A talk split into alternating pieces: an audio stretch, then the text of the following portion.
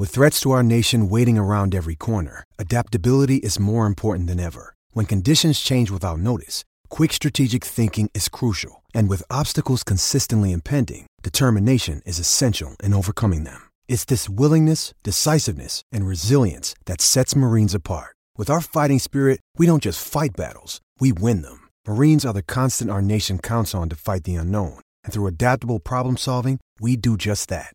Learn more at marines.com. Injured at work in a motor vehicle accident or had a fall in a public space? Speak to Your Claim Lawyers, a no win, no fee personal injury claims law firm that specialises in maximising compensation claims for injured people. Call 1 800 Your Claim or yourclaimlawyers.com.au. We're going to go inside the Giants camp with their forward coach, uh, Steve Johnson. Uh, Steve, welcome to the broadcast. Uh, beautiful conditions. You'd love these sort of conditions, Stevie, today.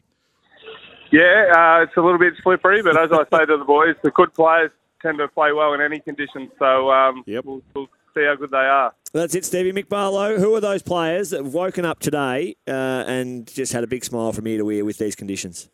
Well, I just walked past Tom Green only about a minute ago, and I said, it. "Mate, you must have woken up with a smile on your face." And, and also, just talking to one of uh, one of the assistant coaches in Craig Lambert, he said that his, his man, his old man, used to wake him up at about nine o'clock in the morning on match day if it was raining, and say, "Mate, they're coming back to your speed today." So Tom Green's pretty happy, but as I said, I reckon the good players always tend to adapt to the conditions pretty well. So.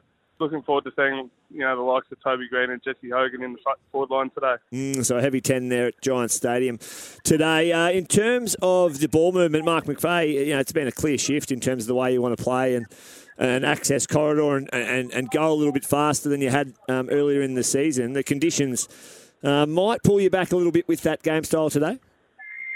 Yeah, they will. I mean, uh, it's certainly one of those um, games where we just have to adjust to the conditions. So we're clearly not going to be able to uh, take uncontested marks and, and open up the ground and, and look to be pinpoint with our, our passing because it's going to be very hard to mark the ball. We just, it was a reserves game, just a VFL game before us just now, and uh, they were struggling to, to handle the ball. So it'll be more of a territory game.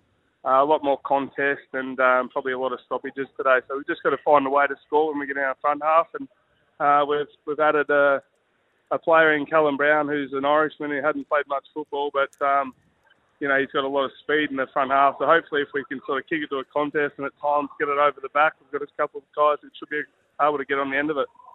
Hey, Stevie, it's Julian Marcus in the box. Uh, just wanted to ask you about Jacob Hopper. Uh, how far off are we from seeing him come back into the lineup?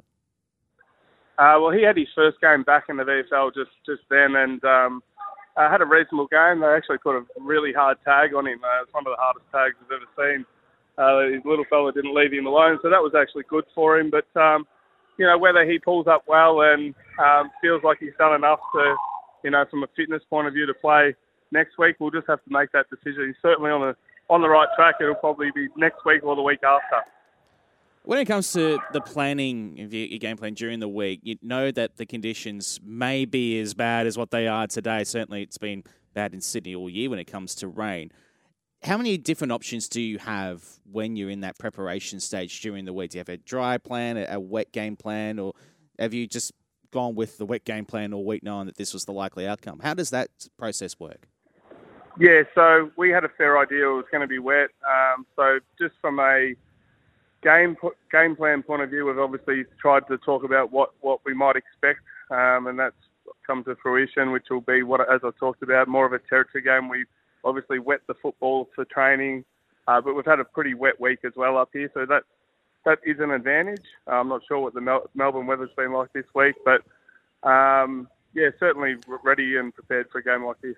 Mm, uh, Stevie, quick one on some magnets being thrown around mid-year. It's Harry Himmelberg. I've liked his um, emergence uh, cross half back. Sometimes easier, well, not sometimes, all the time, and a, bit easier to get a kick behind the ball than it is in front. How, how's he relished um, the adjustment from going from forward to back? Clearly, his form uh, has been outstanding, and is that you know where we see him playing uh, beyond this season? Uh, yeah, I think he's, he's he's really enjoyed the move back. Um, you know, earlier on in the year, we probably weren't moving the ball as well as we have in the past, you know, five or six weeks. So that that was hard to be a forward ahead of the ball, even though he was our leading goal kicker. Um, we were we were uh, prepared to move him into our back line just to help us move the footy a bit quicker. He's got a, you know, he's obviously can defend. He can in, intercept mark, but he also gives us something in attack that we don't really have. So um, that's really helped us with moving the ball out of our back half uh, in the last month as well. So I'm not sure. I think he can be one of those players that you know, if the back line's standing up well enough and we can't score, we can always swing him forward as well. Uh, you're four and ten on the season, so obviously you wouldn't be too stoked with that. Eight games to go. What What's the discussions uh, within your coaching group and your playing group about what you want to achieve in those eight? Yeah, we really want to just keep a really positive mindset around the group. Um, understanding it's unlikely we can make the eight and almost impossible, but um, we feel like we've had really good buy-in. Uh, there's a real really good energy still around the group, which we we've had for the past two years, to be honest. So um, I think the players are, are looking forward to the opportunity to improve and take some really good form into the following year, and, no doubt they uh, they want to play well uh, from an individual point of view, but um, as a club, we feel like there's yeah a really positive uh, mindset around the group to, to continue on and not drop our bundle. Steve, just from a, a coaching point of view, uh, clearly uh, there's been the change, and, and then Dean Solomon also coming in. James Hird was already at the club playing a, a mentoring leadership role. He takes on a bigger role match day in the, the coach's box. What about just the, the change of dynamic with a, a couple more voices around, you know, selection, uh, the, the planning on a, week to week basis? Yeah, so they're in um, probably once a week um, sometimes just on match day. So it's just been good to have some more experience around the group. Obviously, they might have some different ideas on match day. Um, it's just about having um, you know more voices because we're already light on as a coaching group uh, up here with the last couple of weeks with the uh, with the changing landscape of uh, football departments, and then uh, when then we lost obviously our senior coach in Leon who uh, added so much value and was so knowledgeable. So just to be able to bring in a couple more voices um, is invaluable for our team. So just reading between the lines and just listening to your commentary there, Stevie, you need more money in the soft cap to pay you more.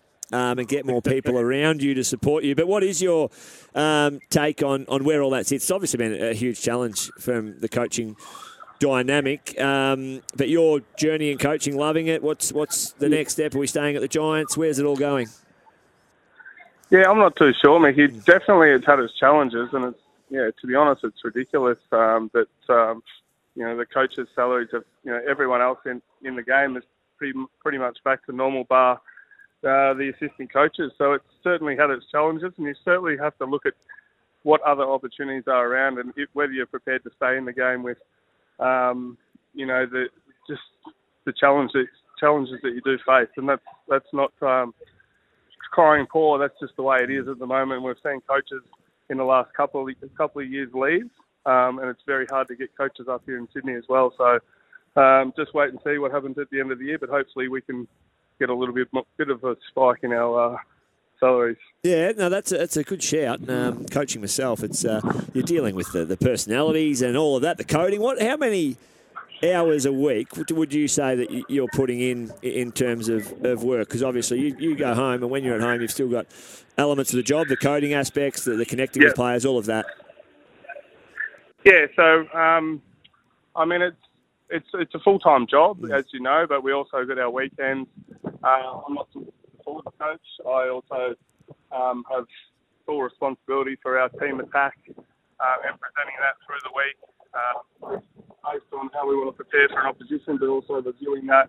And I'm also the training coordinator, which means wow. I've got organised training. So you basically got three jobs. Is anyone else doing um, anything up there, Stevie? Was... You're the only you're the only one on the team. no, no, I mean, I mean, aim on.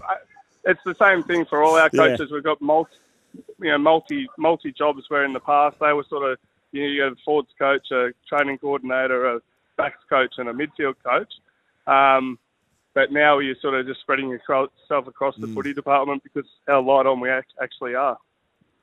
Yeah, it's a fascinating uh, insight, no doubt. Uh, look forward to a, hopefully a, a really good contest. Uh, going to be hard fought in the clinches uh, today. Steve, really appreciate the chat and good luck. Yeah, you boys enjoy it. Life's busy. Take this deck. There's heaps to do on it, like um, polishing off this wine. That's tough. Life's pretty good with a Trex deck. Composite decking with no hard maintenance. Trex, the world's number one decking brand.